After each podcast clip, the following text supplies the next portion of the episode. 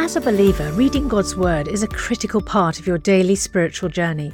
And because it's so important, we've created a unique new resource to help you immerse yourself in biblical truth and open your eyes to all God's Word has for you. It's a free PDF download called The Word One to One that takes you on a guided journey through John chapter 1. With biblical text and short commentary, each page provides insights that will strengthen your faith in an easy to read guided format. There's truly no other resource like this. Download your free PDF copy today at premierinsight.org forward slash resources. That's premierinsight.org forward slash resources.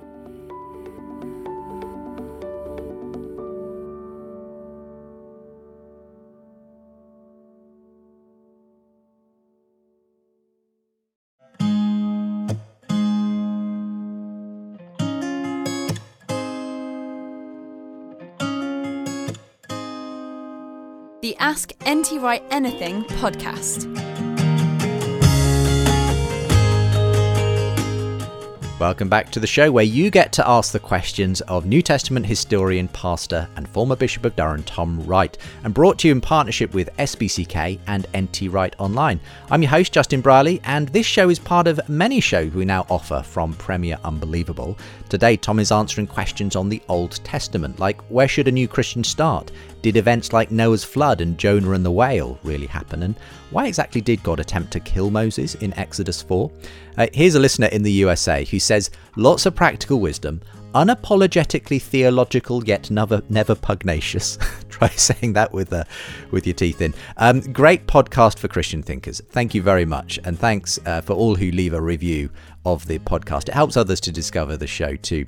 Uh, before we leap in, I want to tell you about uh, the new season of the Big Conversation from Premier Unbelievable. Tom, of course, has been a guest on it in the past, but our new season kicks off with Richard Dawkins and Francis Collins debating biology, belief, and COVID. It's an unmissable conversation.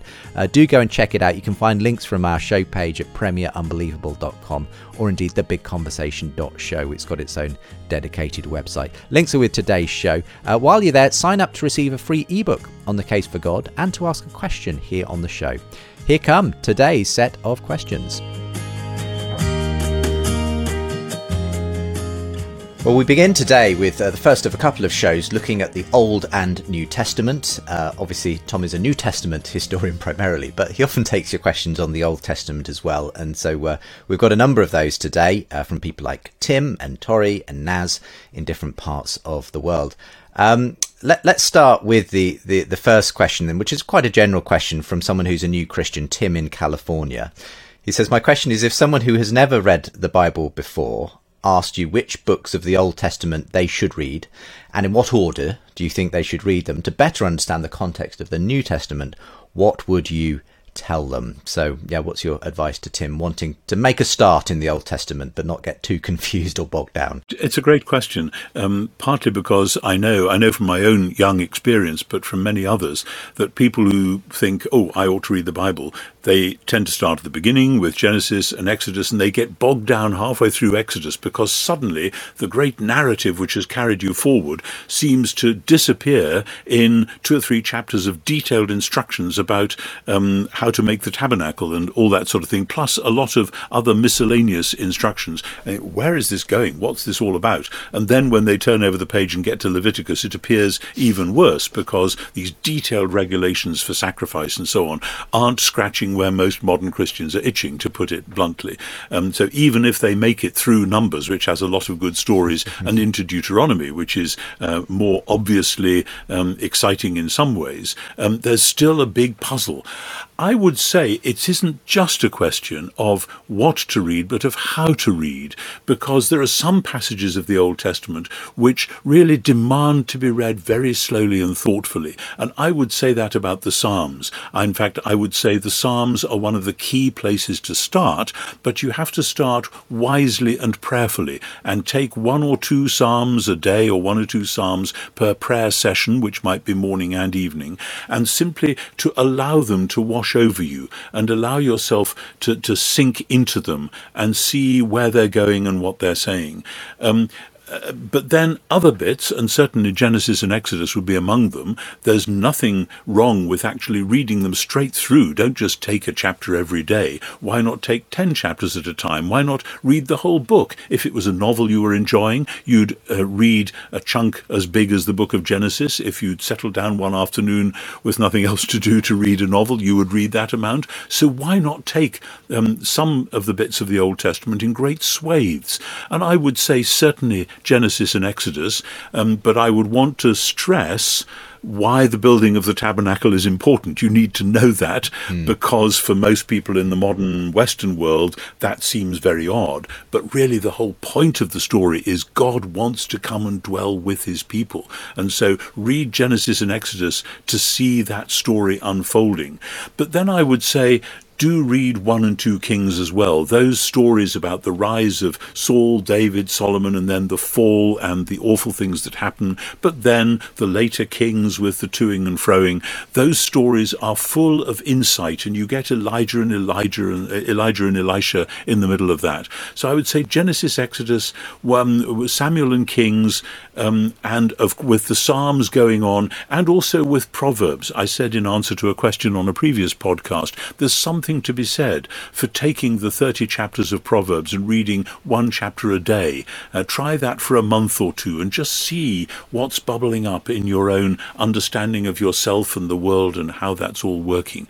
But then at the heart of the whole thing, I would say Isaiah the great prophet Isaiah, obviously one of Jesus' favourite parts of the Old Testament, particularly chapters 40 to 55, but actually also 40 all the way on to 66. The first half of the book is hugely important as well, but that passage, Isaiah 40 to 66, seems to have informed and infused uh, the life of both Jesus himself and of his first followers in a way that is just quite extraordinary and goes on being fruitful today. So those are the places I would start.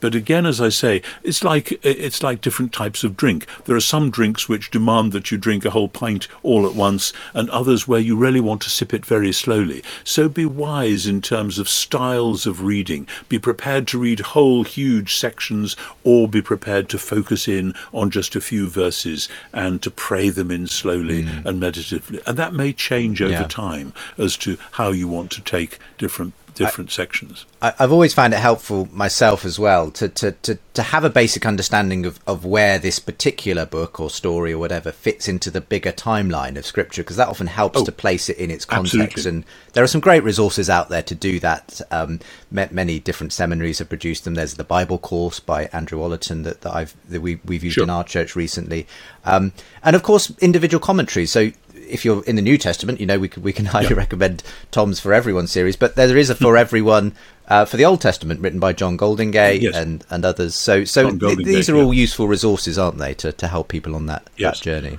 Yes, and and it, it really does help because so many people in today's world who may know a great deal about other things have only the sketchiest idea of ancient history. Uh, I remember one time when I was leading a pilgrimage to the Holy Land, and it became clear in the preliminary meetings that some of the people who were coming on this pilgrimage, even though they were quite sophisticated in their own ways, their idea of history was this sort of big blob back there somewhere with people like, uh, I don't know, Abraham and Saladin and Jesus and Ben Gurion miscellaneously floating around in the back there sometime with no sense of sequence at all. So I would give them a single sheet of A4 with the basic timeline.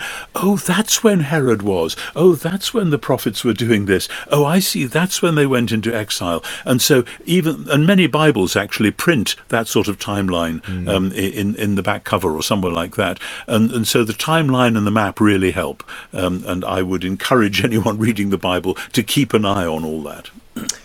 Let's turn to another question that, again, this is a common kind of question that we have dealt with in different ways in previous podcasts. But Tori in Trenton, Ontario, in Canada, is asking it this time and says, um, long time listener of Unbelievable and have found Ask NT Wright Anything through it. I'm curious as to Tom's opinion on the factual basis of Old Testament stories like Jonah and especially Noah and the Ark.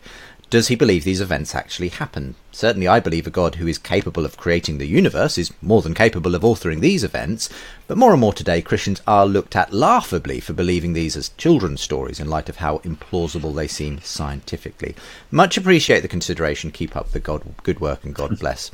So, so these these stories in particular, you know, the two mentioned here are, are often cause of contention because some people would say Jonah, for instance, fits in a different sort of genre, let's say, of of work to say yeah. the more kind of what feel possibly like more historically uh, grounded stories around the, the story of Israel and so on. Uh, obviously, Noah and the Ark comes in that first 12 chapters of Genesis where people often talk about it being almost pre, you know, proto historical or something like that, you hmm. know. Um, so, what, where, where, how do you divide up the kind of the, the nature of these stories and where they fall in the Old Testament, Tom?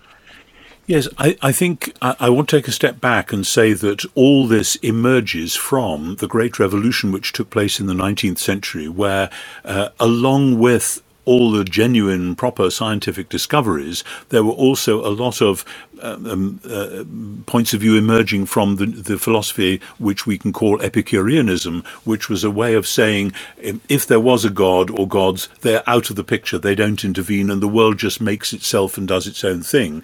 And people used that. It wasn't just Charles Darwin, it was a lot of other people before him as well as after him. They used that philosophy as a way of saying, therefore, we can't believe any of those silly children's stories about God stepping in and doing this or God reaching down and, and making such and such happen, um, because we, we, we now know that those things just, just never occur. And that was a major feature of 18th and 19th century philosophy, people like David Hume and Gibbon and so on, um, denying that the miraculous could ever happen on the basis, the a priori basis, that if there was a God, he was right out of the picture and would never dream of, quote, intervening, unquote. And that whole picture of an interventionist or non interventionist God, that's behind these questions, and that picture is itself unhelpful. The Christian approach has always been to say that it's as we look at Jesus that we discover who God really is. Jesus says, He who has seen me has seen the Father, and, and says things like, um, no one knows the Father except the Son and anyone to whom the Son reveals him. So, knowing how God works in the world, the early Christians say the only way we know that is by looking at Jesus and seeing what goes on there. And that really reshapes the questions away from that 19th century either or. And it's, uh, of course, on the back of the 19th century either or that many people in the 20th century have said, oh, now we're grown up. We're not uh, those primitive fundamentalists who believe in the literal truth of all this and that. The trouble is that as you read from Genesis right the way on through, there's all sorts of different levels of of truth. Um, you know, most devout Christians to this day do not believe that Genesis 1 and 2 is kind of a, a, a video script of what happened in seven days when the world was made and then what happened with the serpent talking to Eve in the garden and so on. Most Christians, uh, the most devout Christians I know, would say this is an extraordinary picture language way of saying something which can't be said in any other way like the monsters in Daniel chapter 7. Um, nobody today imagines that they're the sort of sea monsters that David Attenborough would be showing on some new version of Blue Planet.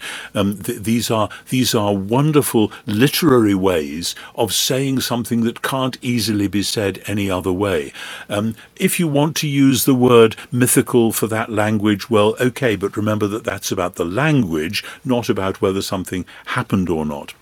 There are, of course, other non biblical accounts of a great flood. The Epic of Gilgamesh, um, ancient text, um, has an account of a great flood. It looks as though there may well have been some such thing. Whether we say that the account of the flood in Genesis is, again, what a video camera would have told you, what a spy satellite would have seen, that in a sense is neither here nor there, um, because the book of Genesis is, is, is talking about his historical reality, but talking about it as being part of God's larger purpose. Of course, the, the, the problem comes when then suddenly people spring it on you and say, well, if you don't take Genesis literally, maybe there was never a David, maybe maybe there was never a Solomon, maybe there was never a Moses, and so on. And to be sure, people have asked all those questions, but um, these are actually different questions, and we shouldn't um, we shouldn't be bullied by the sneering skeptics into saying, uh, okay, okay, maybe none of it actually happened,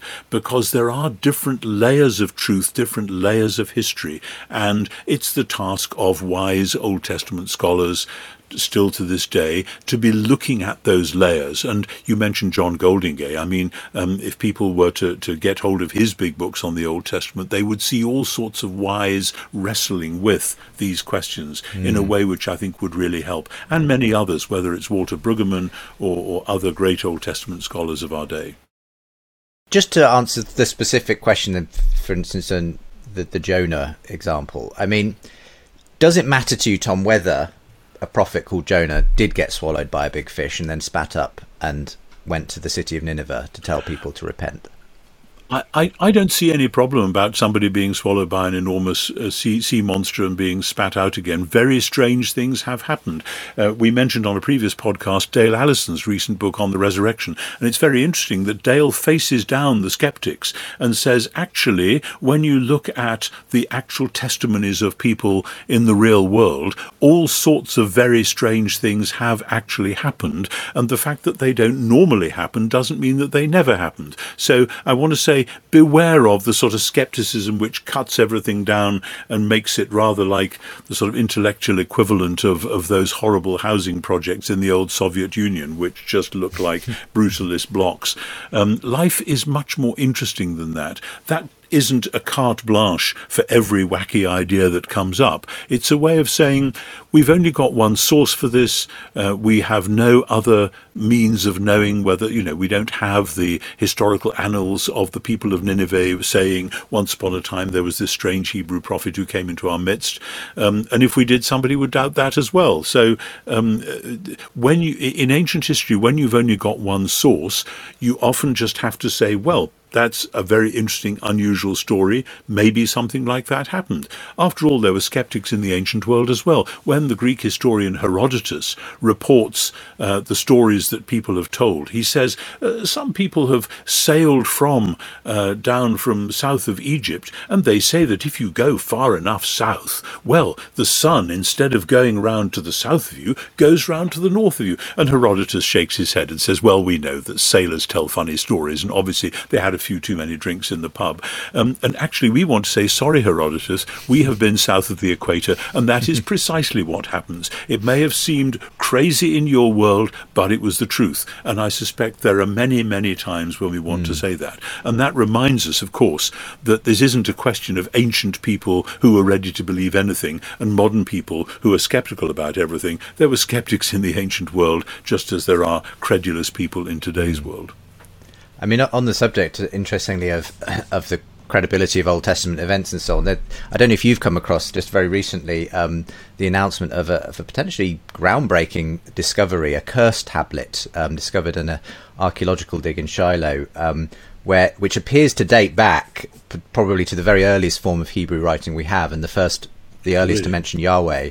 And um, this, this, I, I, actually spoke just recently to Scott Stripling, who was the, the lead mm-hmm. archaeologist on this, and um, while it's undergoing peer review at the moment, um, you know, it, it, it's it shows that in a sense, every time we do dig up the soil and we find something, it, that, that it's we sometimes have have just assumed that oh well these stories were made up a long time later, written down in some post-exilic time, and and th- yeah, those kinds yeah. of discoveries suggest that actually sometimes we need to uh, check our assumptions because sometimes you know people yes. were more literate than we thought and that kind of thing. Oh yes, absolutely, and and this is constantly happening with archaeology. I watched a program on the television the other night, um, uh, digging up um, stone circles in the Orkney Islands, and uh, it was it was extraordinary. At certain points, the the senior archaeologists were saying, "Well, this means we have to date such and such two thousand years earlier than we've always thought." Um, Um, and archaeologists are constantly being faced with this. All our historical conclusions are just rather like scientific ones, actually. This is the best hypothesis we've got at the moment. But at any moment, like the finding of the Dead Sea Scrolls, all sorts of things suddenly became, oh, not only possible, but actual. There was the actual evidence. So it always behoves us not to be too dogmatic about what we say can and can't have happened. We've just time for one more, Tom, and and th- this is a, one that I've come across several times before. Um, it's just a very odd moment in the story of Moses. Um, so we, we, find it right there mm-hmm. in uh, in the in the story of Exodus, and um, it's Naz in London asking this one, who says, "Why, after commissioning Moses, dealing with Moses' objections before he goes to Pharaoh and so on, did the Lord suddenly pitch up in Exodus chapter four an attempt to kill Moses?" I don't know if you want to read the, the specific portion of scripture so, so we can get our bearings yeah. and context. It's, it's Exodus 4, verse 24, when when Moses has just been commissioned, as Naz says, and uh, then verse 24 of Exodus 4, it says, On the way, at a place where they spent the night, this is Moses with his wife and his son, the Lord met Moses and tried to kill him, but Zipporah, that's Moses' wife, took a flint and cut off her son's foreskin and touched Moses' feet with it and said, Truly you are a bridegroom of blood to me. So he let him alone. And it was then, she said, a bridegroom of blood by circumcision. Now, most modern Christians reading that would just say, as Naz does, what on earth is that all about? It looks as though, and I've not done the detailed commentary surveys on this, but it looks as though this is a way of saying, Moses, you have married this girl who is the, the, the, the daughter of the, the shepherd who you met in the wilderness, and you have a son by her, but if he is going to be part of the team, part of the true Israel, then there is this thing called the Abrahamic covenant. Back in uh, uh, Genesis 17, when God says that you have to be circumcised and that anyone who isn't circumcised will be cut off from among his people. So, Moses, are you trying to play with bo- on both sides here? Are you trying to say, well, I'll go back and liberate the people, but that covenant won't really matter? I suspect that's what's behind it. But it's a, it is a very strange moment in the story.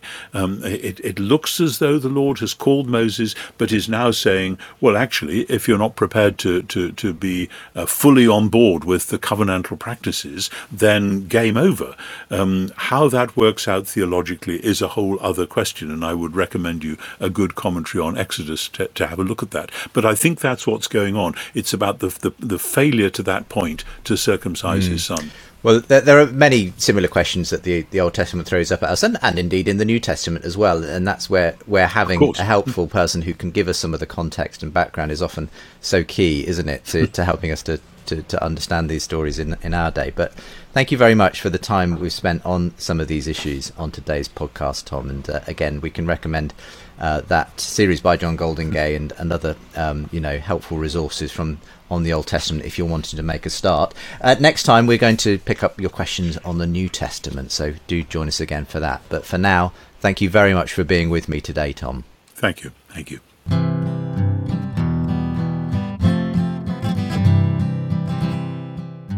Thanks for listening today. Next time, we're turning to the New Testament. Tom answers listener questions like Were the Pharisees all bad?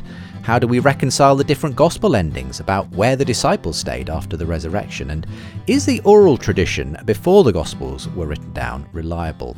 If you want to ask your own question, just sign up at the Premier Unbelievable newsletter at our website, premierunbelievable.com. The links with today's show. We'll even send you a free ebook if you do that.